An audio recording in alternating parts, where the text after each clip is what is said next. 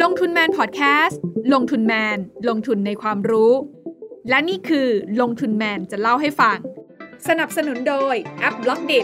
อยากได้ไอเดียใหม่ๆ ลองใช้ Blockdit ต้อนรับทุกท่านเข้าสู่ลงทุนแมนจะเล่าให้ฟังไลฟ์ในค่ำคืนนี้ กับอวสานของการเก็งกำไร ในมุมมองของดร.นิเวศน์ เหมวชิรวรากรนะคะทำไมอาจารย์ถึงมองว่าการเลือกลงทุนในสินทรัพย์ที่จะเปลี่ยนโลกได้ มันคือการเก็งกำไรที่ใกล้จะอวสานแล้ว วันนี้ทีน่าอยู่กับอาจารย์นิเวศเหมวชิระวรากรแล้วค่ะอาจารย์สวัสดีค่ะ สวัสดีครับคุณทีน่าครับครับ ก่อนอื่นเลยเนี่ยนะคะ ต้องบอกว่าถ้าใครได้อ่านบทความของอาจารย์ในสุดสัปดาห์ที่ผ่านมา พาดหัวคำว่าอวสานกับการเก่งกำไรเนี่ยอยากให้อาจารย์ช่วยตีความนิดหนึ่งเพราะว่าถ้าดูถึงบรรยากาศของการลงทุนในช่วงที่ผ่านมา ต้องยอมรับว่าการเก่งกำไรเนี่ยเกิดขึ้น ทั้งในส่วนของการลงทุนในตลาดหุ้น การลงทุนในสินทรัพย์ดิจิทัลนะคะ ซึ่งการเก็งกำไรเหล่านี้มันก็มาในช่วงที่เรากำลังข้ามผ่านเรื่องของโควิด -19 แต่กลายเป็นว่าวันนี้ทุกคนรู้สึกว่าโควิด -19 ไม่ได้เป็นประเด็นขนาดนั้นแล้วนะแต่ว่าการเก็งกำไรมันดูเหมือนจะแบบถูกปรับฐานนะคะถูกทำโทษลงมาในช่วงเดือนมกราคมที่ผ่านมาเนี่ย เปิดมาต้นปีเราก็เจอกับความผันผวนแล้ว อาจารย์ประเมินการเก็งกำไรบรรยากาศตรงนี้ที่เกิดขึ้นยังไงบ้างคะอาจารย์คะ ครับคือต้องบอกว่าช่วงสองปีที่ผ่านมาเนี่ยนะจริง ๆ ตลาดหุ้นทั่วโลกเนี่ยค่อนข้างดีนะทั้งที่เป็นปีที่เป็นปีโควิดสองปีเต็มๆนะครับซึ่งถ้าเป็นภาวะปกติเนี่ยนะตลาดหุ้นคงจะแย่ไปเป็นเป็นวิกฤตไปเลยนะถ้าเกิดสภาวะแบบนี้ในอดีตนะครับ แต่ว่ารอบนี้เนี่ยเป็นรอบที่แปลกประหลาดนะเกิดวิกฤตทางด้านเศรษฐกิจนะแต่ว่า ตลาดหุ้นดีมากนะเหตุผลเป็นเพราะว่าในการที่เกิดวิกฤตเศรษฐกิจวิกฤตโควิด ครั้งนี้เนี่ยนะก็เกิดประเด็นขึ้นมาว่ารัฐบาลได้เข้ามาแทรกแซงนะครับ มาแก้ไขปัญหาโดยการอัดฉีดเงินเข้าไปในระบบนะครับโดยรัฐบาลแจกเงินประชาชนทั่วโลกเลยนะครับแต่ประเทศไทยเองก็แจกเหมือนกันนะนะแจกเงินทั่วโลกเลย แล้วก็มีการอัดฉีดเขาเรียกว่า QE สภาพคล่องเข้าไปในระบบ เต็มที่เลยนะครับ เพราะฉะนั้นเนี่ยไอ้วิกฤตทางตลาดหุ้นที่เกิดขึ้นเนี่ยก็เกิดขึ้นแค่ไม่กี่เดือนนะน่าจะสามสี่เดือนไม่เกินนี้นะหุ้นตกลงมาสามสี่สิบเปอร์เซ็นเป็นวิกฤตนะแต่ว่าปรับตัวกลับขึ้นไปอย่างรวดเร็ว แล้วก็เลยจุดที่เคยสูงสุดนะภายในเวลาสามสี่เดือนนะแล้วก็หลังจากนั้นก็เติบโตขึ้นมาต่อเนื่องสองปีเลยนะ อันนี้ก็เป็นเหตุการณ์ที่เขาเรียกว่าเกิดขึ้น เพราะว่าจริง ๆ แล้วเป็นเพราะว่าเกิดการเก็งกำไรครั้งใหญ่ของโลกเลยนะครับนะเกิดการเก็งกำไรครั้งใหญ่ของโลก ในทรัพย์สินต่างๆนะโดยเฉพาะอย่างยิ่งก็คือว่าหุ้นและก็พวกตราสารการเงินชนิดใหม่นะเรียกว่าชนิดใหม่ก็คือพวกโทเค็นนะฮะพวกสินทรัพย์ดิจิตอลต่างๆ ซึ่งสอง กลุ่มเนี่ยเป็นทรัพย์สินซึ่งมีสภาพคล่องสูงมากนะฮะสามารถที่จะเรียกว่า execute สามารถที่จะทำได้อย่างรวดเร็วสะดวกสบายมากนะเป็นเพราะอะไรครับ เป็นเพราะอย่างนี้ครับจริง ๆ แล้วเนี่ย ถ้าผมวิเคราะห์ดูทั้งหมดนี่นะไอ้วิกฤตรอบนี้แล้วก็การเก็งกำไรรอบนี้เนี่ยที่เกิดมาสองปีแล้วนะ มันเกิดขึ้นด้วยสตอรี่สามเรื่องนะ เรื่องที่หนึ่งก็คือว่าประชาชน อยู่ๆก็มีเม็ดเงินเข้ามา เป็นเหมือนกับว่าเป็น windfall นะเป็นเงินที่ตกลงมาจากฟ้านะไม่ต้องทำงานนะมีเงินขึ้นมากับคนเป็นล้านล้านคนเลยนะ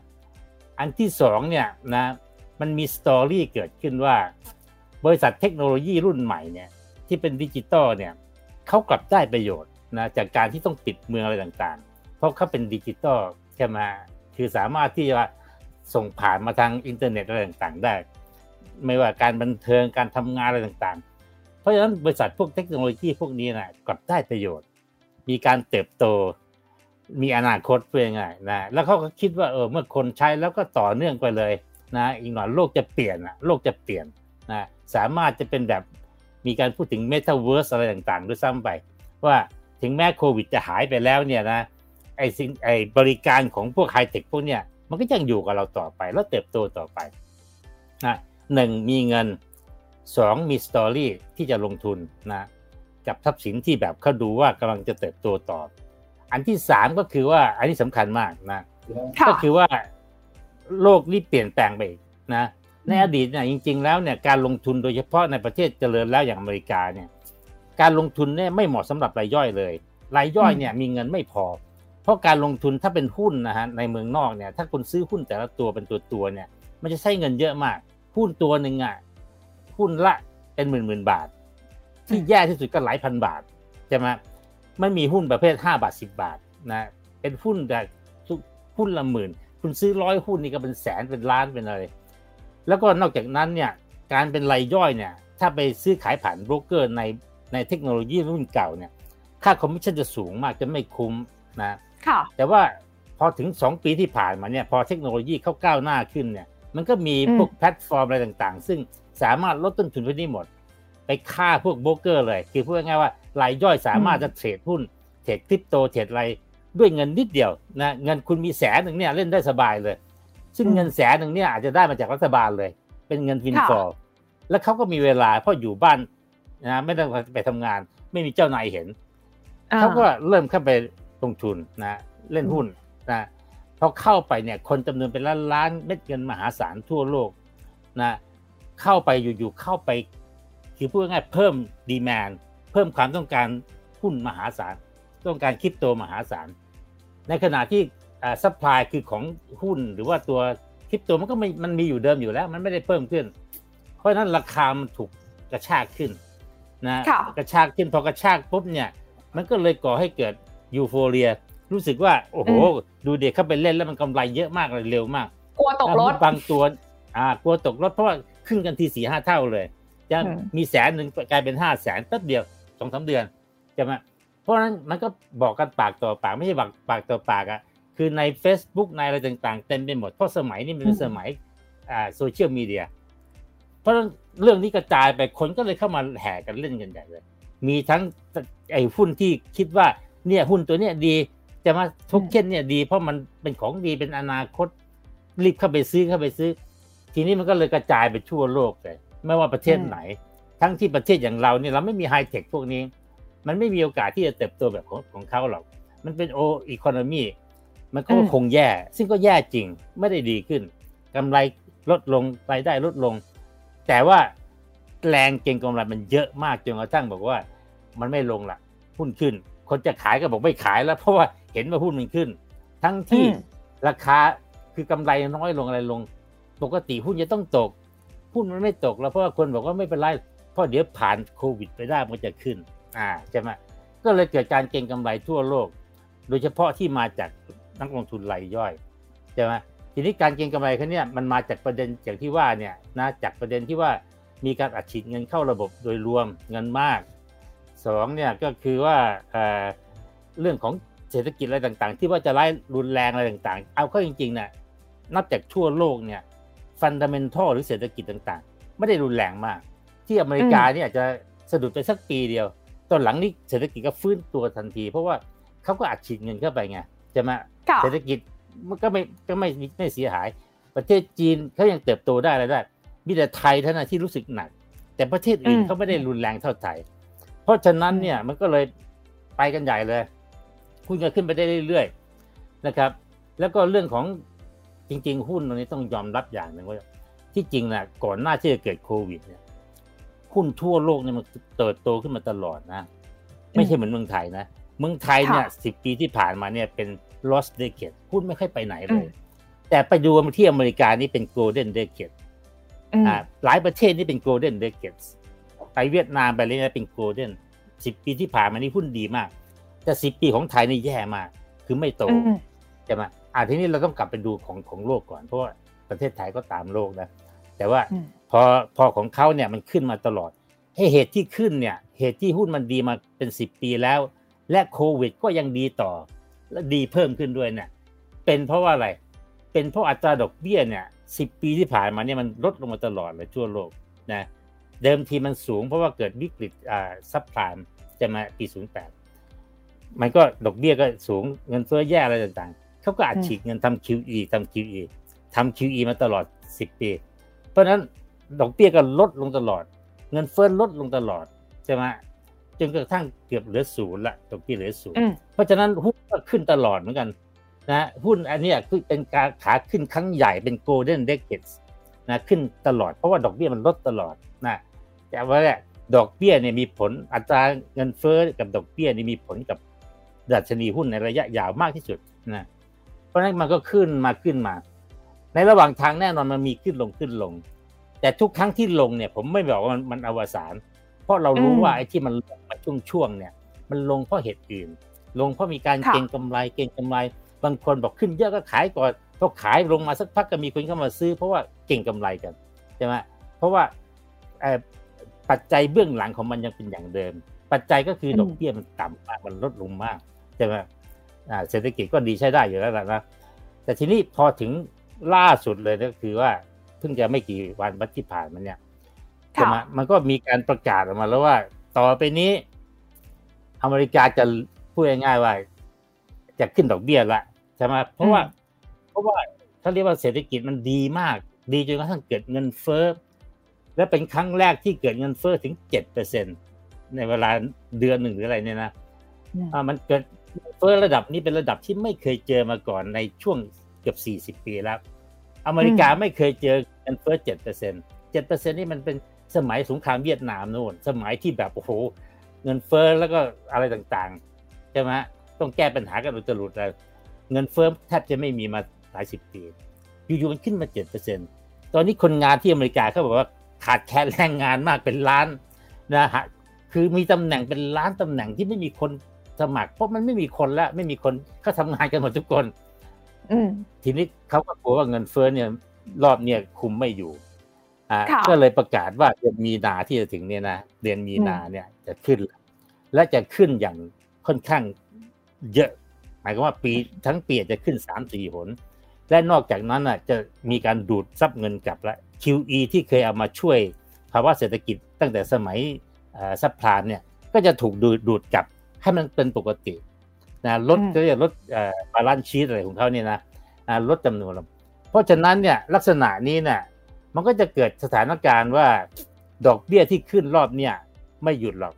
แล้วมันจะขึ้นไปเรื่อยๆ เพราะตอนนี้อืมแม้ว่าจะขึ้นอย่างแรงเนี่ย มันก็ยังต่ำมากแค่หนึ่งเปอร์เซ็นต่อปี สมมุติว่าตอนนี้เกือบศูนย์เนี่ยนะ คุณขึ้นไปสี่หนเนี่ยสามหนสี่หนหนละยี่สิบห้าสตางค์เนี่ยนะปีหนึ่งอะดอกเบี้ยขึ้นแต่หนึ่งเปอร์เซ็นอืต์มแล้วถ้าคุณบอกว่าคุณต้องการให้อืมกลับสู่ภาวะปกติ ภาวะปกติคืออะไรครับ ถ้าไปดูย้อนหลังประวัติศาสตร์ของอเมริกาเนี่ยหลายสิบปีเนี่ยภาวะปกติของอัตราดอกเบี้ยอ้างอิงของอเมริกาคือประมาณ 4-5%นะ4-5%อันนี้คือภาวะปกติของเขาแล้วถ้าคุณต้องขึ้นจากเกือบ 0%ไปถึง 4-5%เนี่ย คุณลองคิดดูว่า ใช้เวลากี่ปี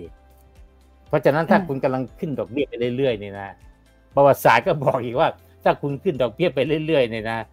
หุ้นมันก็จะไปไหนไม่ได้ ค่อยๆลงมา ถ้าคุณขึ้นแรงก็ค่ะดิ่งเลย ถ้าคุณขึ้นช้ามันก็ค่อยๆชะลอชะลอใช่ไหมไม่ขึ้นหรือลดลงนะดัชนีหุ้นจะทรงๆไม่ขึ้น มีแต่จะลด เพราะฉะนั้นเนี่ย ผมก็มองว่าโอ้โหอันนี้มันอาจจะเป็นจุดจุดหวนกลับละ จุดหวนอืมคือเดิมทีเนี่ยสิปีที่ผ่านมาเนี่ยขึ้นมาต่อรอสิบปี แต่หลังจากนี้ไปอีกห้าปีเนี่ยอาจจะเป็นช่วงที่ลงห้าปี หรือว่าทรงห้าปี มันเป็นอย่างนี้มาตลอด คือหุ้นเนี่ยมันเป็นอย่างเงี้ย คือมันจะมีช่วงค่ะเวลาที่แบบขึ้นสิบปี นิ่งห้าปีขึ้นใหม่ หรือว่าลงไปห้าปีแล้วก็ยังลงแล้วก็ค่อยๆกลับขึ้นไปใหม่ หรือบางทีอืมนิ่งไปสิบปี ที่อเมริกาไปดูได้ มันจะมีสิบปีที่แบบเป็น lost decade ไม่ไปไหนเลยสิบปี แล้วมันก็จะมีอืม golden decade ขึ้นไปสิบปี มีไซด์เวย์มีอะไร เป็นระยะเวลายาว ทั้งหมดค่ะเนี่ยเขาบอกว่าไม่ค่อยเกี่ยวกับอัตราการเติบโตของเศรษฐกิจด้วยซ้ำแบบนะ ไปดูอืมได้ บอกว่าช่วงสิบปีที่ตลาดหุ้นไม่ไปไหนสิบปี เศรษฐกิจเป็นยังไง ก็บอกเศรษฐกิจปกติดีเติบโตตามธรรมชาติ ช่วงเวลาที่ดอกเบี้ยที่ที่หุ้นขึ้นไปสิบปีเนี่ยถามว่าเศรษฐกิจเติบโตยังไง ก็บอกไม่ได้เติบโตเร็วกว่าปกตินะ โดยเฉลี่ยแล้วสิบปีที่บอกว่าหุ้นขึ้นไปเป็น golden decades เศรษฐกิจก็ปกติ แต่สิ่งที่เปลี่ยนแปลงก็คือแต่แต่เรื่องของอัตราดอกเบี้ยเรื่องของเงินเฟ้ออันนี้คือสิ่งที่เป็นตัวกำหนดนะแม้กระทั่งสงครามเวียดนามอะไรต่างๆ เป็นอย่างนี้หมด เพราะฉะนั้นเนี่ยผมกำลังกลัวว่า จุดนี้อาจจะเป็นจุดเริ่มต้น แล้วหลังจากนี้มันถ้าคุณยังขึ้นไปเรื่อย ๆ เนี่ยนะเพื่อควบคุมอัตราเงินเฟ้อเนี่ย แล้วก็ต้องขึ้นดอกเบี้ยเนี่ยแล้วก็ต้องลดจำนวนเงินเนี่ยนะต่อให้เศรษฐกิจคุณไปได้ดี ตลาดหุ้นก็ไปไหนไม่ได้นะมันก็จะค่อยๆ ลงปรับตัวลง ถ้าโชคดีก็คือพื้นฐานมันดีเศรษฐกิจดีขึ้นมาหน่อยก็ทรงๆไป โอกาสที่มันจะขึ้นแบบเติมมันยาก แล้วก็เราต้องดูว่าปกติเนี่ยตามประวัติศาสตร์ที่เช่นเคยเนี่ย มันจะมีช่วงเวลาดีเกินปกติ เช่น ปกติก็บอกว่าถ้ามองนับย้อนหลังไปเกือบร้อยปีเนี่ย ตลาดหุ้นควรจะเติบโตประมาณปีละสิบเปอร์เซ็นสมมติอย่างนี้เอาน้อยหน่อยแปดเปอร์เซ็นแต่ว่าสิบปีที่ผ่านมามันโตสิบห้าเปอร์เซ็นนะคุณกีน่าสิบปีที่ผ่านมานี่โตเร็วมากสิบห้าเปอร์เซ็นถ้าอัตราการเติบโตของตลาดหุ้นจะเป็นปกติ มันจะต้องประมาณแปดเปอร์เซ็นสมมติอย่างนี้เพราะฉะนั้นเนี่ยอนาคตต่อจากนี้มันควรจะต้องต่ำกว่าแปดเปอร์เซ็นมันก็หุ้นเนี่ยให้ผลตอบแทนต่ำเพื่อจะไปชดเชยกับ ผลตอบแทนที่เป็นสูงมาสิบปีจะมาเอาสิบห้าบวกเจ็ดรวมกันมาหารสองอะไรอย่างเงี้ยนะ เพื่อที่จะทำให้ผลตอบแทนของตลาดหุ้นเข้าสู่ค่าเฉลี่ยคล้ายๆอย่างนั้น มันจะค่อยๆปรับนะมันไม่ปั๊บปั๊บหรอกค่อยๆปรับ ค่อยๆปรับ แล้วแต่บางช่วงบางบางตอนเนี่ยไม่ค่อยปรับ คือเกิดวิกฤตเลย ลงมาหนักๆเลยนะก็เป็นไปได้ แต่ถ้าโชคดีก็คือค่อยๆปรับ ก็คือว่านิ่งๆ หุ้นอาจจะนิ่งไปหลายปี ไม่ค่อยไปไหนหรอกแต่มันไม่ใช่นิ่งแบบเป็นเส้นตรง มันจะขึ้นลงขึ้นลง แต่ว่าไม่ไปไม่ไปทิศทางเดียวจะมาตอนเนี้ยผมกลัวสถานการณ์นี้กำลังเกิดขึ้น ซึ่งถ้าเป็นเกิดขึ้นจริง ๆ ก็คือ นี่เป็นเพราะว่ามันเป็นอวสานละ เพราะว่าถ้าหุ้นเป็นแบบนั้นนะสักพักหนึ่งนักเก็งกำไรก็จะเริ่มหายไป ถ้าหุ้นมันตกอย่างนั้นอย่างนี้ แล้วก็นักเก็งกำไรก็จะหายไปหายไปหายไปจนจนหมดเป็นอวสาน แต่ไม่ใช่อวสาน forever นะ อาจจะบอกว่าห้าปีข้างหน้าเนี่ย คนเลิกเล่นละ คนไม่ได้สนใจหุ้นเท่าไหร่ละนักลงทุนรายย่อยก็กลับไปว่าทำงานทำการไปนะไปเล่นการอย่างอื่นไป เนี่ยลักษณะที่ผมว่านี่คืออวสานของการเก็งกำไร แล้วอันนี้ไม่ใช่เฉพาะอเมริกาไม่ใช่เฉพาะอเมริกา ที่ประเทศไทยที่เวียดนามซึ่งเศรษฐกิจคนละแบบเลยนะเป็นประเทศกำลังพัฒนาเป็นล้าหลังกว่าเยอะนะโครงสร้างของบริษัทก็แตกต่างกันเยอะ ก็มีการเก็งกำไรเหมือนกัน เก็งการการเก็งเพราะเราก็แจกเงินเหมือนกัน ดอกเบี้ยก็ต่ำหรือเวียดนามก็ต่ำมาตลอดเหมือนกันใช่ไหมแล้วเราก็มี story แต่ story ของอเมริกานี่มันเป็น story ของบริษัทใหญ่ๆเพราะฉะนั้นเนี่ยพอ story บริษัทใหญ่เนี่ย เวลาเขาเก่งกำไรเขาก็เล่นเล่นในพวกตัวใหญ่ ๆ พอเล่นตัวใหญ่เนี่ยแต่จะมีหุ้นมันก็ตามตามตาม แต่บ้านเราเนี่ย จริงๆ เราไม่เล่นบริษัทใหญ่ นักเก่งกำไรบ้านเราเนี่ยไม่เคยไปเก่งกำไรหุ้นตัวใหญ่ เราเก่งกำไรหุ้นตัวเล็กตัวกลางที่มีสตอรี่ใช่ไหมมันก็เลยไม่มีผลกับตลาดหุ้นมากใช่ไหมที่บอกว่าเขาเป็นโกลเด้นเด็กเกสเขาเป็นปีทองปีอะไร บ้านเราไม่เป็น เพราะว่าดัชนีหุ้นเนี่ยมันขึ้นอยู่กับตัวใหญ่ ไม่ได้ขึ้นอยู่กับตัวเล็ก มีดัชนีที่ขึ้นกับตัวเล็กก็คือดัชนี MAI ของบ้านเรา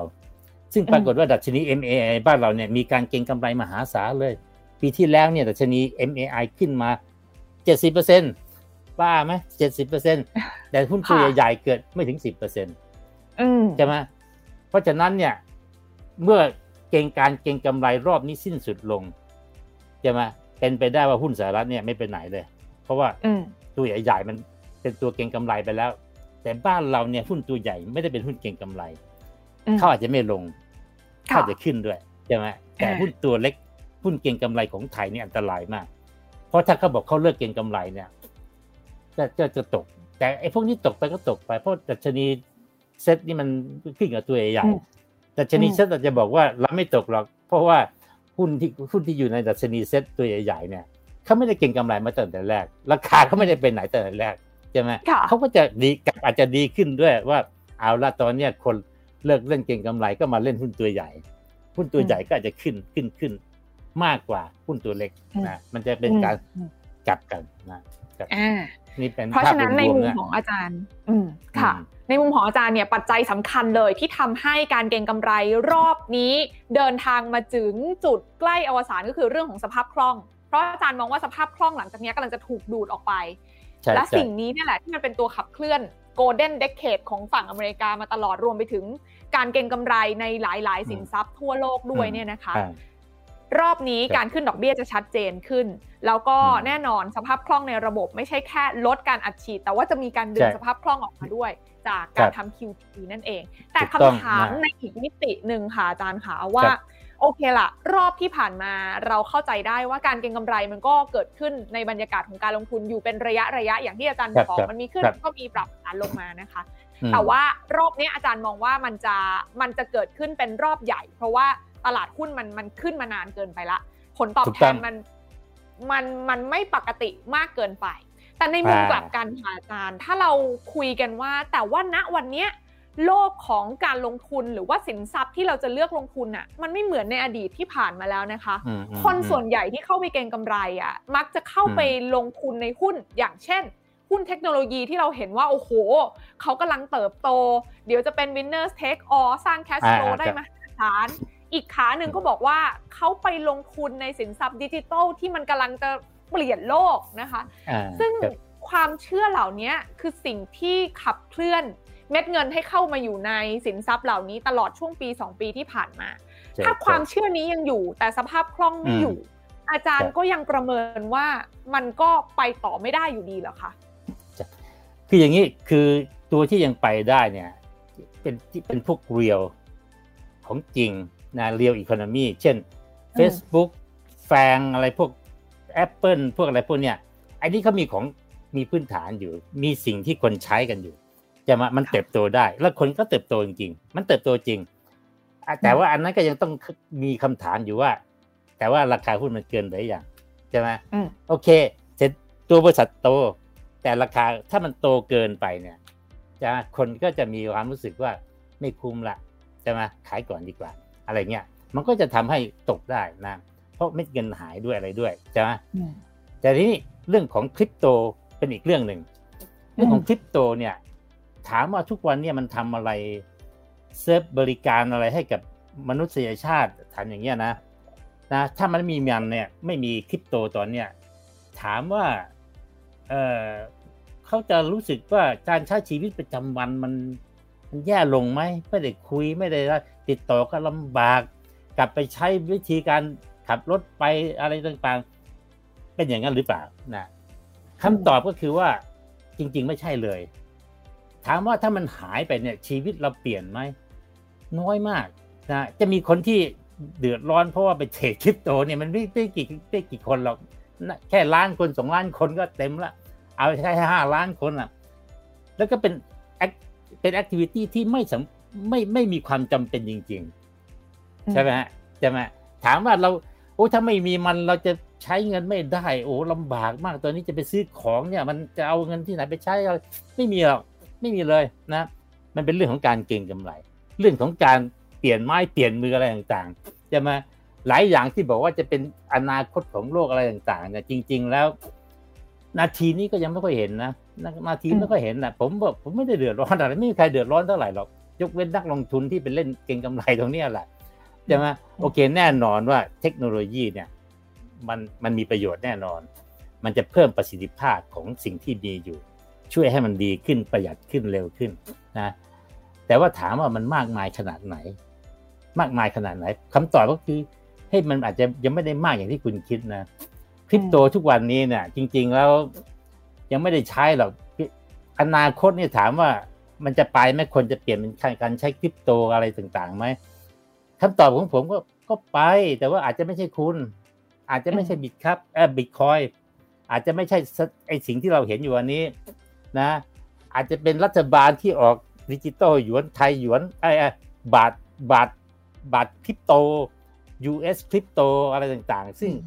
เอามาแทนเงิน เอามาแทนเงิน ไม่ใช่ไม่ใช่ไอ้ตัวนั้น เพราะตัวนั้นเนี่ยมันไม่อยู่ภายใต้รัฐบาล แล้วตอนนี้รัฐบาลทั่วโลก anti หมดอันนี้ก็เป็นส่วนหนึ่งนะ ที่ทำให้ตัวไอ้พวกคริปโตอะไรต่างๆ เนี่ย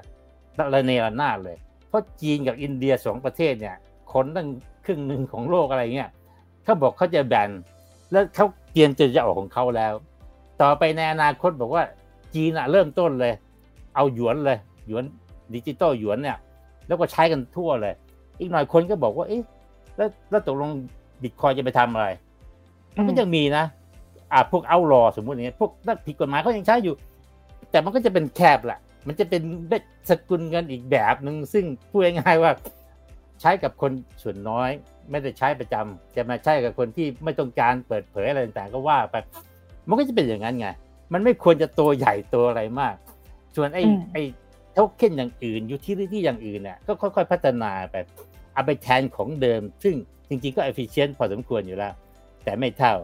จะมาพวกหลักทรัพย์ที่เป็นหุ้นเป็นอะไร จะมาเป็นกองทุน REIT อะไรต่างๆ จริง ๆ ทุกวันนี้ถามว่าต้นทุนสูงไหมในการแลกเปลี่ยนสินค้าในการอะไร ก็ไม่ได้สูงหรอกมากขึ้นมานิดหน่อยมีการออกเป็นหุ้นมีอะไรที่เกี่ยวกับ TSD ที่ศูนย์ฝากหลักทรัพย์นู่นนี่ โอเค มันก็ efficient ค่อนข้างมากนะ แต่ถ้าเป็นโทเค็นสมัยใหม่จะบอกไม่ต้องเลย ไม่ต้องมี settlement ไม่ต้องมีอะไรเลย ก็ดีขึ้นใช่ไหมแต่ว่ามันไม่ได้ดีขึ้นขนาดว่า โอ้โหทำให้เปลี่ยนแบบหน้ามือเป็นหลังมือ แล้วก็ต้องใช้เวลาค่อยๆทำแบบนะเพราะฉะนั้นเทคโนโลยีพวกนี้ไปแน่ แต่มันจะไม่ใช่เป็นแบบอย่างที่เราเห็นว่าโอ้ตัวนั้นจะไปตัวนี้จะไปมันไม่แน่หรอกมันไม่ใช่ เพราะนั้นผมถึงว่าที่มันขึ้นมากๆ เนี่ย ด้วยเหตุผลสำคัญก็คือว่าตอนที่มีรายย่อยเข้ามาเล่นเนี่ย พวกเนี้ยมันมีจำกัด คนใหม่ก็จะไม่เข้ามารัฐบาลก็จะไม่เข้ามา มันก็มันก็รุมพอซื้อตัวนี้เข้าไปปุ๊บเนี่ย ในขณะที่ supply เท่าเดิมเลยนะบิตคอยน์มีอยู่เท่าเดิมกี่กี่ล้านบิตคอยน์แต่ว่าอยู่ๆคนเป็นล้านล้านคน แห่กันเข้ามาเล่นภายในเวลาไม่กี่วันมันก็ซื้อหุ้นมันก็เกิดอาการคอนเนอร์หุ้นอาการแบบโอ้โหแบบจะมาของหมด ราคาขึ้นไปเจ็ดแปดเท่าสิบเท่าใช่ไหมมันไม่ได้เกี่ยวกับพื้นฐานอะไรมันเปลี่ยนแปลงอะไรมากมายใช่ไหมทีนี้ถ้าเกิดว่าไอ้ความไอ้ไอ้แรงเก็งกำไรตัวเนี้ยเริ่มหมดเพราะคนเริ่มรู้สึกว่าเฮ้ยมันคงไม่ใช่อนาคตหรอกเราคงไม่ได้ใช้บิตคอยซื้อขายตลอดชีวิต เพราะว่า เรื่องเงินเป็นเรื่องที่รัฐบาลทุกรัฐบาลเขาไม่ยอมใช่ไหมแล้วถ้าคุณไม่มีรัฐบาลแบ็กอัพเนี่ยนะเมืองจีนแค่สั่งหรอกต่อไปนี้ห้ามเล่นบิตคอยห้ามห้ามมีห้ามใช้ จบเกมแล้วใช่ไหมมันมันกลายเป็นว่าแล้วไม่มีประเทศไหนหนุนจริง ๆ เพราะว่ารัฐบาลทุกรัฐบาลก็บอกว่า ถ้าปล่อยให้คุณทำเนี่ย เราก็ไม่มีบทบาทอะไร แล้วเราจะอยู่ไปทำไม แล้วก็มีมีปืนมีรถถังมีอะไรก็กี้ไปเลยไม่เอา จบนะเพราะฉะนั้น พอเป็นอย่างนี้ปุ๊บเนี่ยคนก็เริ่มเปลี่ยนภาพแล้วบอกไม่ใช่ไม่ใช่ ที่คุณกำลังบอกว่าบิตคอยจะมีการใช้เรื่อยๆเนี่ยผมไม่มีการใช้มีแต่ลดลงแม้กระทั่งเทสลาเชียร์เชียร์ตอนนี้ก็เลิกใช้แล้วไม่เอา เพราะเปลืองฝ่ายเปลืองฝ่ายคือมันจะมีอย่างเนี้ยจนกระทั่งวันหนึ่งเขาบอกว่าอ้าวแล้วบิตคอยใช้อะไร อ่าจะสุดท้ายก็อย่างที่ผมว่าเนี่ย ก็ยังอยู่อาจจะไปใช้กับพวกที่เป็นอะไรที่มันรัฐบาลมันมันไม่ฟังก์ชัน เช่นเอลซาวาดอร์ รัฐบาลไม่ฟังก์ชันก็ต้องใช้อันนี้ หรือพวกใต้ดินหรืออะไรก็ว่าไปใช่ไหมก็จะแต่มันไม่ใหญ่แล้วไง มันมันมันจะเป็นแค่อันหนึ่งนะอ่าสรุปอย่างเงี้ยว่า ว่าผมคิดว่ามันมีโอกาสที่ใกล้ละ แล้วถ้าเป็นอย่างนั้นผมถามว่าบิตคอยจะมีราคาขนาดนี้ได้ไหมนะใช่ไหมก่อนเกิดโควิดเกิดอะไร มันแค่หมื่นเหรียญที่จริงแต่ก่อนต่ำกว่านั้นมันยิ่งต่ำกว่านั้นนะไม่เป็นพันเหรียญเป็นไม่กี่สิบเหรียญอะ ต่อต่อบิตคอยจะมาเออซึ่งมันเป็นไปได้เพราะว่าถ้าคุณพื้นฐานคุณไม่ได้อะไรมากเนี่ยมันก็เป็นอย่างนั้นนะแต่นี่ก็เป็นเป็นการอนาลัยของผมเองนะ เพราะเราก็เห็นมาว่าทุกครั้งที่การเก็งกำไรหายไป คนเลิกเฮ story อะไรต่างๆ เนี่ย แล้วเริ่มทิ้งหุ้น ทิ้งบิตคอยน์ทิ้งอะไรเนี่ย มันจะตกลงมาเป็นแบบเป็นบ้าเป็นหลัง เพราะขาขึ้นมันขึ้นมาสิบเท่า ภายในเวลาไม่กี่เดือน เวลาตกออกมา มันถ้ามันตกมาแปดเก้าสิบเปอร์เซ็นต์มันก็เหมือนเดิม มันไม่ได้มีอะไรผิดปกติ นะ ตอนปีศูนย์แปดที่ปีสองพันเนี่ย ปีสองพันเนี่ย ก็เกิดเขาเรียกว่าcrisis ของเขาเรียกวิกฤตของหุ้น tech หุ้นดิจิตอลด้วยนะ ตอนนั้นอะอเมซอนเนี่ย หุ้นอเมซอนซึ่งประสบความสำเร็จสูงมากตกไปเก้าสิบเก้าสิบห้าเปอร์เซ็นต์เก้าสิบถึงเก้าสิบห้าเปอร์เซ็นต์ หรือแค่ห้าถึงสิบเปอร์เซ็นต์เท่านั้นนะนี่ขนาดเป็นตัวที่ประสบความสำเร็จ เพราะนั้นต้องระวังตรงนี้ เพราะขาขึ้นมันขึ้นเกินไป มันขึ้นเพราะว่ามีการ corner กันมีคนเข้ามากวาดซื้อกันนะ โดยไม่สนใจเรื่องพื้นฐาน คิดแต่ว่ามันเป็นอนาคต แต่มันมาไม่ทัน มันเพิ่งมาทันตอนนี้นะผ่านไปยี่สิบปีถึงถึงจะราคาอย่างนั้น ค่ะ นั่นหมายความว่าอาจารย์กำลังจะบอกว่า รอบนี้ฟองสบู่รอบนี้ที่มันแบบฟอร์มตัวขึ้นมาเนี่ย ที่มันเพิ่งจะแตกโพะไปมันเพิ่งจะเป็นฟองเล็ก ๆ เท่านั้นเองที่เพิ่งเริ่มจะแตกแตกแตกแต่จริงๆฟองใหญ่ที่มันสะสมมานานเนี่ย มันยังอยู่ แล้วเราอาจจะสามารถเห็นได้เวลาที่มันปรับฐาน มันมีโอกาสที่จะรุนแรงกว่านี้มากๆ ทั้งในหุ้นที่มันถูกคาดหวังไปเยอะๆเกินพื้นฐานไปมากๆ หรือว่าเป็นในสินทรัพย์ดิจิทัลหลาย ๆ อย่างก็ดีถูกต้องไหมคะถูกต้องถูกต้องนี่คืออะไรที่น่ากลัว ผมไม่ได้บอกมันต้องเกิดนะ มันอาจจะบอกว่าเฮ้ยการเก็งกำไรไม่ได้หายไปชั่วข้ามคืน มันค่อยๆจางจางจางลงไปน้อยลงน้อยลง ถ้าเป็นลักษณะนั้นก็จะเป็นหุ้นไซเวย์ไซเวย์เป็นนานมากห้าปีสิบปี หุ้นอยู่เท่าเดิม ใช่เข้าใจไหมคือการการสบู่ที่ฟองสบู่ที่แตกถ้ามันแตกดังแตกเร็วเนี่ย มันก็จะตกพรวดเลยใช่ไหมเพราะว่ามันหายไปทันทีไงสภาพคล่องหายไปทันที แต่ว่าสภาพคล่องรอบนี้ข้าจะบอกว่า เอ้ย รัฐบาลอเมริกันเขาก็ไม่ทำอย่างนั้นแหละเขาค่อยๆดูดดูดดูดไม่ทำเร็วเกินไป มันก็จะใช้เวลาใช่ไหมปีแล้วปีเล่า แต่หุ้นจะไม่ขึ้น เพราะว่าเขาค่อยๆดูดไงแต่ถ้าดูดแรงมาก ตกใจหายปุ๊บเลย อันนี้เกิดคริสิสหุ้นตกหนักเลยทันที แต่ว่าพอตกหนักซะหลังจากนั้นก็จะขึ้นละกับค่อยขึ้นมา แต่ถ้าไม่ตกหนักก็ค่อยๆเฟดเฟดเฟดไปเรื่อยๆสถานซีนารีโอแบบนี้เกิดมาบ่อย เกิดบ่อยในประวัติศาสตร์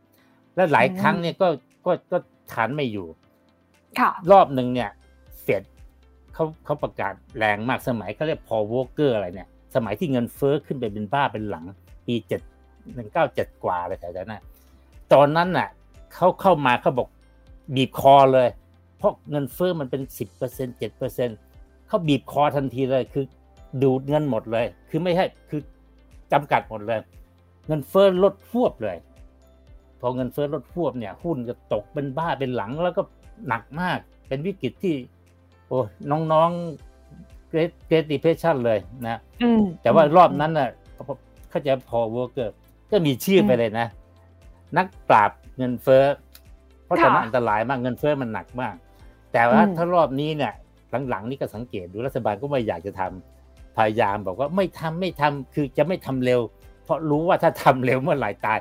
แต่พอไม่ทำเร็วเนี่ย ก็จะมีอีกโรงเรียนหนึ่งก็บอกว่า ถ้าคุณไม่ทำเร็วนี่นะเงินเฟ้อมันก็จะขึ้นไปเรื่อยๆๆคุณคอนโทรลไม่ไหว คุณต้องเด็ดปีกเลยต้องคือเอาเอาหนักกับปกติหน่อย ซึ่งตอนนี้เราก็ยังไม่เห็น ยังไม่เห็น แต่ฟังดูเหมือนกับว่าเขาจะเริ่มแรงขึ้นมาอีกหน่อย ก่อนหน้านี้ก็บอกเฮ้ยเขาจะไม่ทำอะไรค่อย ๆ ไป เพราะฉะนั้นตัวนี้ต้องต้องจับตาดูต่อไปว่า เขาจะเล่นเกมไหนนะค่ะนะอืมอืมซึ่งบรรยากาศที่จะเกิดขึ้นหลังจากนี้ ถ้าให้อาจารย์มองก็แน่นอนว่าการเก็งกำไรอย่างที่อาจารย์บอก มันอาจจะไม่ได้แบบหายไปชั่วข้ามคืน เพราะถ้ามันหายไปแบบนั้น นั่นคือสถานการณ์ที่เราอาจจะเข้าไปอยู่ในวิกฤตแล้ว แล้วก็ไม่มีใครอยากให้เกิดขึ้น เพราะฉะนั้นเกมที่ภาพใหญ่กำลังจะเป็นไปก็คือ พยายามใช้ยาแรงขึ้นเรื่อยๆ แต่ว่า ในมุมของตลาดทุนในมุมของสภาพคล่องที่หายไป มันจะทำให้เกิดภาพไซด์เวย์คือตลาดไม่ไปไหนเลยอีกยาวถูกต้องใช่ใช่คือถ้าทำแบบนั้นมีโอกาสที่มันจะไซด์เวย์ไปนานซึ่งซึ่งก็ถ้าเป็นมุม อืมแล้วแต่ค่ะอาจารย์ค่ะก็แล้วแต่นะคือบางคนบอกว่าไม่ชอบ คือเขาบอกตลาดที่จะทำเงินเนี่ย หลายคนนะถ้าเป็นนักเทรดนักอะไรเขาจะบอกว่าตลาด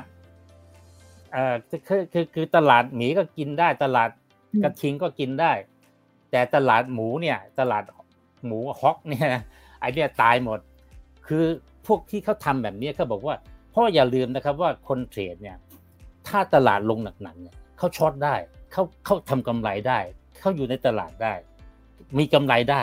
แต่ตลาดที่มันขึ้นขึ้นลงลงไม่รู้จะไปไหนอย่างเงี้ยเขาบอกทำกำไรไม่ได้ แล้วมันก็แกว่งตัวอยู่อย่างเงี้ยไม่รู้ว่าจะเข้าออกตอนไหนเข้าใจไหมเพราะฉะนั้นเรื่องของ trader ที่เขาบอกว่าเฮ้ย ลงไปเลย ตอนนี้ผมขายหุ้นหมดแล้ว ลงสิลง หรือแบบ short เลย short เลยจะมาถ้ามันตกหนัก short โลกสมัยใหม่มันดีเนี่ยว่ามันมันมีคนบอกว่าพร้อมเสมอทำมาเลย ขอให้รู้จะมาแต่ว่าไอ้ตลาดตลาดหมูเนี่ยมันมันไม่รู้จะทำอะไร พวกนักเทรดก็บอกว่านั่งเฝ้าอยู่เนี่ยมันเมื่อไหร่มันจะลงหนักๆให้ผมซื้อสักทีหนึ่งจะมาถ้าเป็น VI เราบอกว่าเฮ้ยถ้าผมมีเงินนะ ถ้ามันลงมันหนักๆเลยผมแฮปปี้มากเลยซื้อเก็บหรือไอ้พวกที่อะไร แต่ว่าถ้ามันขึ้นขึ้นลงลงแบบเนี้ยสิบปีไม่ไปไหน มันไม่รู้จะหากินตอนไหนเข้าใจไหมมันต้องไปดูทามมิ่งซึ่งมันยากมากว่าเฮ้ยกินขึ้นลงขึ้นเอาเอาจะซื้อไม่ทันแล้วเอามาลงอีกแล้วเข้าใจนะเนี่ยเป็นอะไรซึ่งซึ่งก็แล้วแต่คนนะค่ะ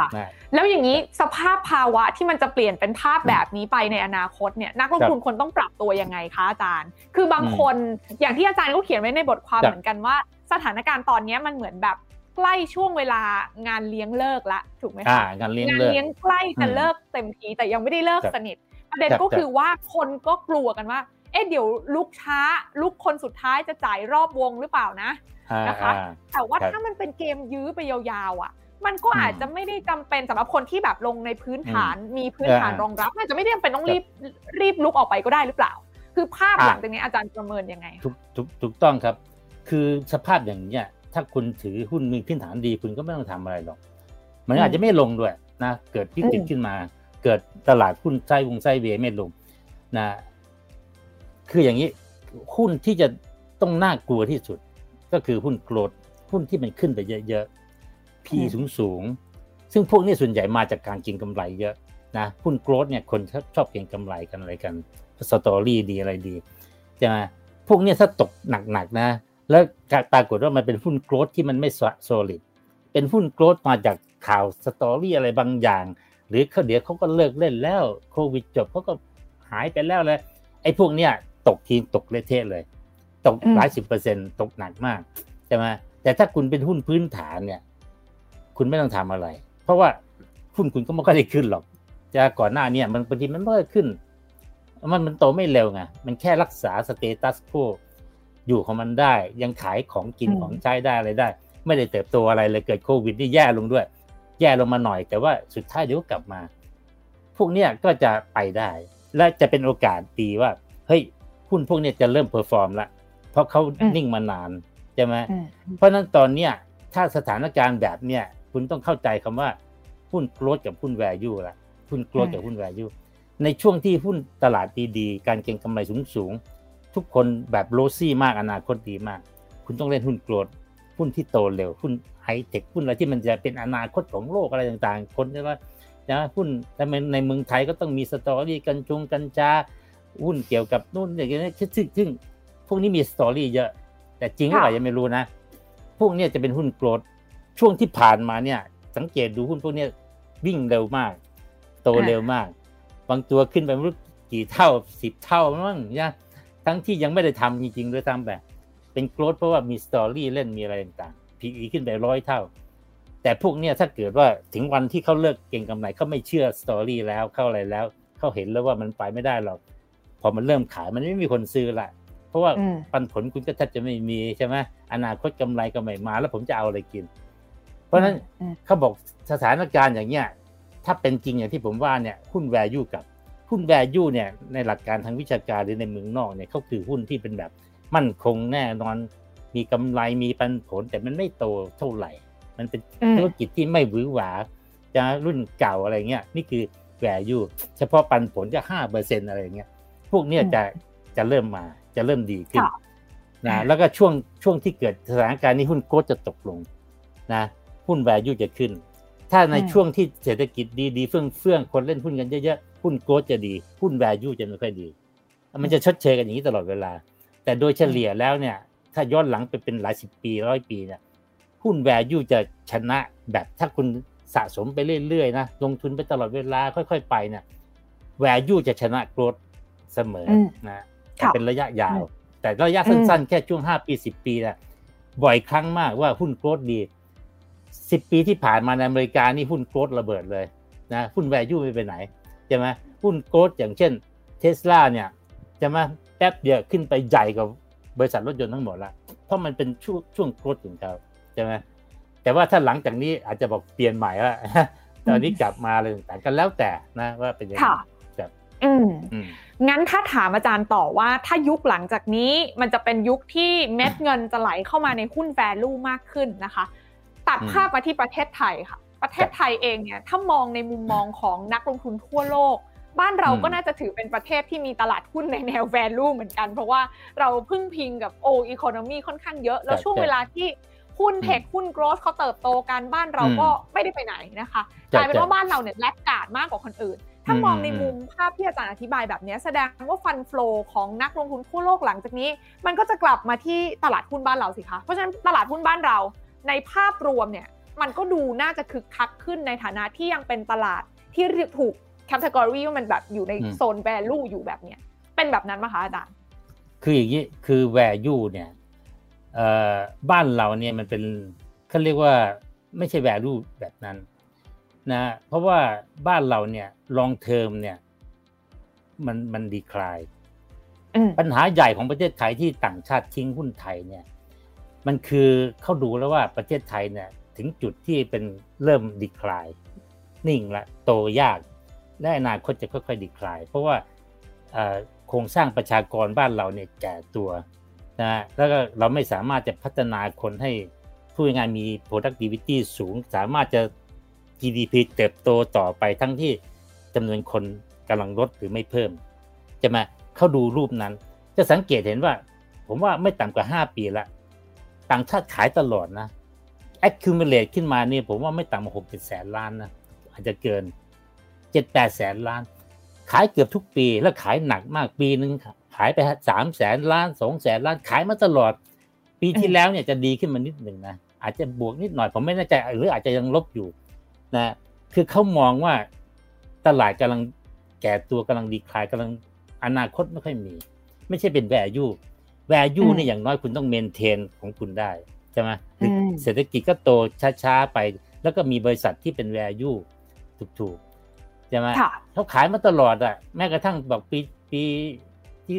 หุ้นที่อื่นเขาดีๆกันหมดอะใช่ไหมเขาก็ขายเขาเป็นจังหวะขายนะ และนั้นเป็นเหตุหนึ่งที่ถ้าหากว่าถ้าหากว่าคนไทยไม่มาเล่นหุ้นมากขนาดนี้นะ ผมว่าหุ้นไทยยิ่งหนักกันนี้บังเอิญเนี่ยช่วงที่ฝรั่งเขาขายกันเยอะๆเนี่ย คนไทยก็สนใจหุ้นกันเยอะนะนะเพราะดอกเบี้ยมันต่ำนู่นนี่มีเงินไม่รู้ทำอะไรก็เข้ามาเล่นหุ้นเล่นหุ้นไปดูนะครับหลายปีที่ผ่านมาเนี่ยรายย่อยเพิ่มขึ้นเยอะมาก ยอดขายยอดยอดเน็ตบายเนี่ยเพิ่มขึ้นมาตลอด ตามนี้กองทุนบ้านเราก็เริ่มชะลอแล้วนะกองทุนก็ซื้อมาตลอดนะรายย่อยซื้อมาตลอดฝรั่งขายตลอด หลายปีที่ผ่านมาเนี่ยล่าสุดเนี่ย กองทุนก็เริ่มมีอาการ เพราะว่ากองทุนก็เริ่มโดนดีรีดีนรีดีนก็เรียกคนแก่เลิกซื้อ RMS LTF รัฐบาลก็ไม่หนุนก็เขาก็เงินไม่ค่อยเข้าและแถมกองทุนใหม่ ๆ ที่เกิดขึ้นมาเนี่ยไปลงทุนต่างประเทศ ตอนนี้ก็เหลือแต่รายย่อยที่เป็นตัวตัวรับหุ้นตลอดเวลาตอนเนี้ยนะที่น่ากลัวตอนนี้เป็นอย่างนี้นะก็เป็นอย่างนี้ แต่โดยพื้นฐานบ้านเราเนี่ยค่ะ มันมันก็พอได้เท่านั้นเองสำหรับ หุ้นตัวใหญ่ๆนะดังนั้นถ้าสมมติว่าสำหรับคำแนะนำที่อาจารย์จะฝากไว้ให้นักลงทุน ตั้งแต่ต้นปีแบบนี้เนี่ยนะคะ ก็คือเราอาจจะต้องเพิ่มความระมัดระวังมากขึ้นใช่หรือไม่ แล้วเราจะต้องระมัดระวังอย่างไร ให้หลังจากเนี้ย ถ้าเราอยากจะลงทุนให้อยู่รอดปลอดภัยในช่วงตลาดจะไซด์เวย์แบบนี้ไปเรื่อยๆเนี่ยเป็นอาจารย์อาจารย์ทำยังไงคะคือดูหุ้นตัวเองก่อนว่าหุ้นที่เราซื้อเนี่ยมันโดยพื้นฐานแล้วมัน คุ้มกับราคาไหมจะมาซึ่งผมอะใช้สูตรง่าย ๆ เลยหุ้นตัวยักษ์จักใหญ่ ๆ ทั้งหลายเนี่ย ถือว่าผมว่าพอใช้ได้หมด และมันจะกำลังจะกลับมา กลับมาเพราะอะไรครับ โควิดกำลังหายไป ตอนนี้เศรษฐกิจกำลังกลับฟื้นขึ้นมา เพราะเศรษฐกิจบ้านเราเน่ามาสองปีแล้วนะปีนี้จะเริ่มดีขึ้น บวกอาจจะสักสามสี่เปอร์เซ็นต์แล้วเราไปเดินดูตามตลาดตามอะไรก็เริ่มเห็นว่ามันดีขึ้น เพราะฉะนั้นมันจะกลับมา หุ้นตัวที่เป็นหลักของประเทศทั้งหมดเนี่ยมันจะใกล้กลับมา กลับมาเท่าเดิมนะ กลับมาเท่าเดิม ซึ่งผมก็บอกว่าคุณก็ดูราคาสิราคาก่อนโควิดเขาเท่าไหร่หุ้นตัวบิ๊กบิ๊กทั้งหลายเนี่ยธนาคารทั้งหลายพลังงานอะไรต่างๆเนี่ยถ้ามันยังต่ำกว่าตอนก่อนโควิดเยอะๆเนี่ยคุณก็มีโอกาสที่ราคามันจะกลับไปที่เดิม ถ้าเราแอดซูมสมมุติว่าเฮ้ยมันก็ต้องกลับมาได้อะ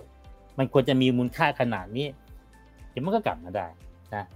แต่ส่วนหุ้นที่ขึ้นมาเร็วๆผิดปกติเยอะๆเคยอะไรต่างๆ ผิดปกติมากๆจนคือราคาขึ้นไปเยอะมาก PE ขึ้นไปสูงมากเนี่ย ตอนเนี้ยผมว่าอันตรายเป็นผมผมก็ขายนะขายเพื่อล็อกไว้ก่อนแล้วเพราะว่าเราไม่รู้ว่าอะไรจะเกิดขึ้น เพราะถ้าเงินเก็งกำไรมันหายไปเนี่ย นี่คือหุ้นโกรดหุ้นเก่งกำไรที่มันจะต้องถูกขายถูกขายก่อนค่ะแล้วมันจะลงหนักมันจะลงหนักนะ แต่ในขณะที่อัพไซด์เนี่ยน้อยไปเยอะ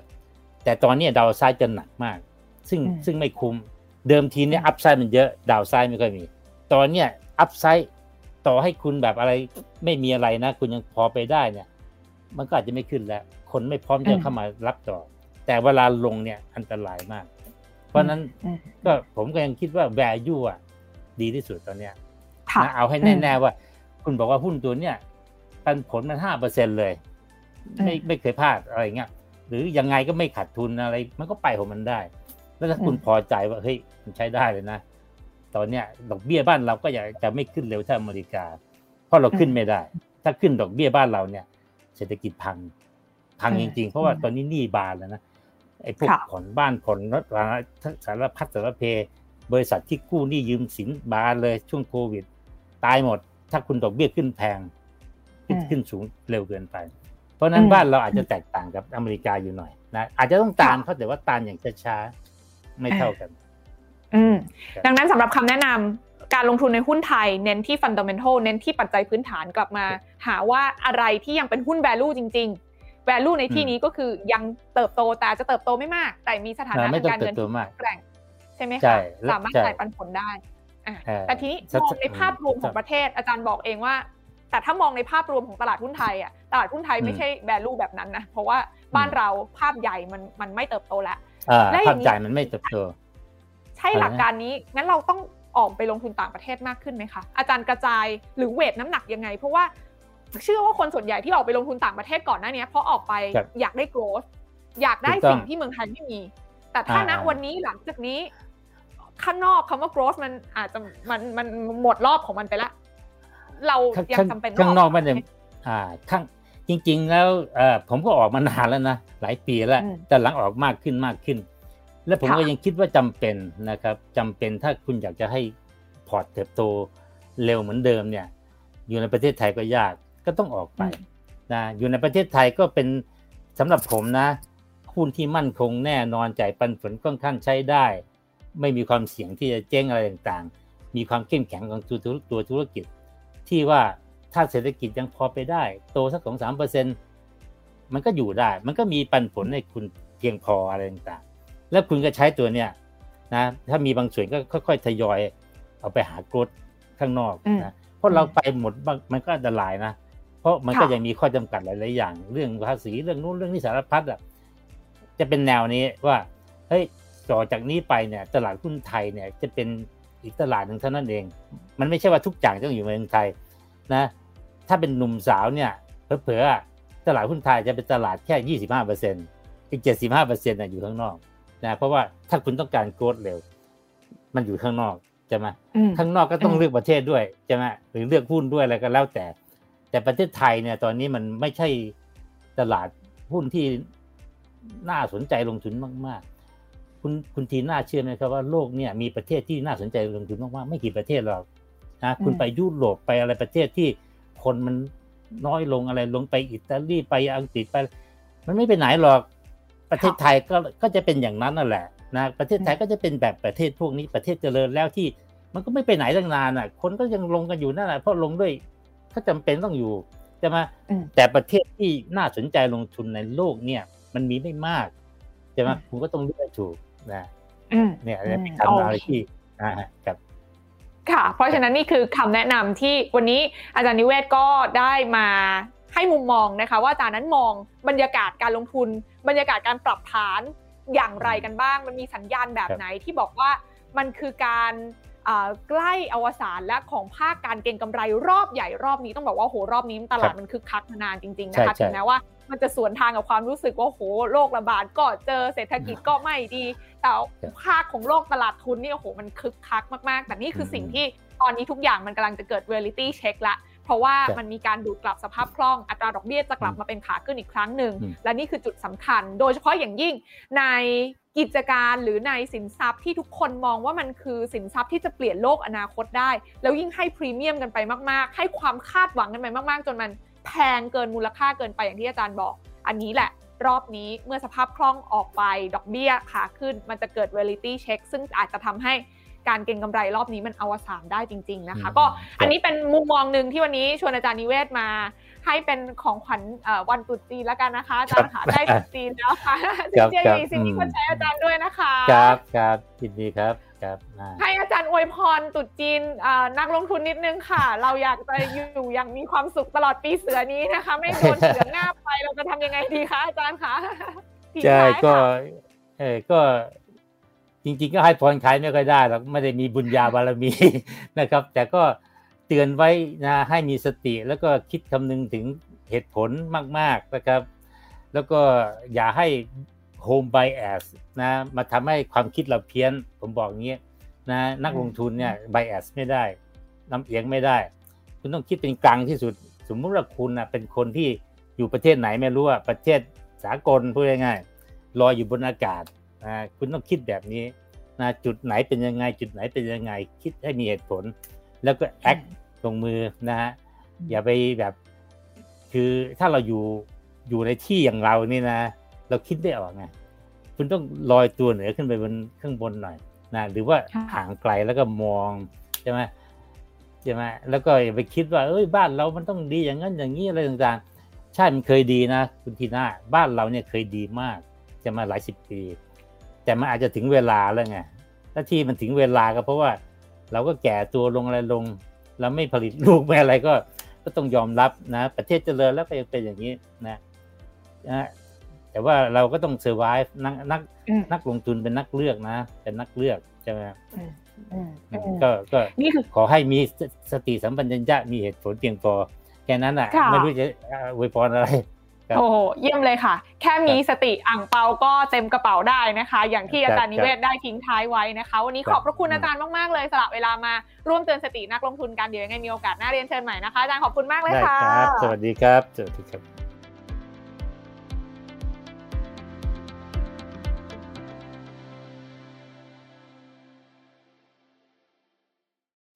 กดติดตามลงทุนแมนพอดแคสต์ได้ทุกช่องทาง ทั้ง Spotify, SoundCloud, Apple Podcast, Podbean และ b l o ก d i t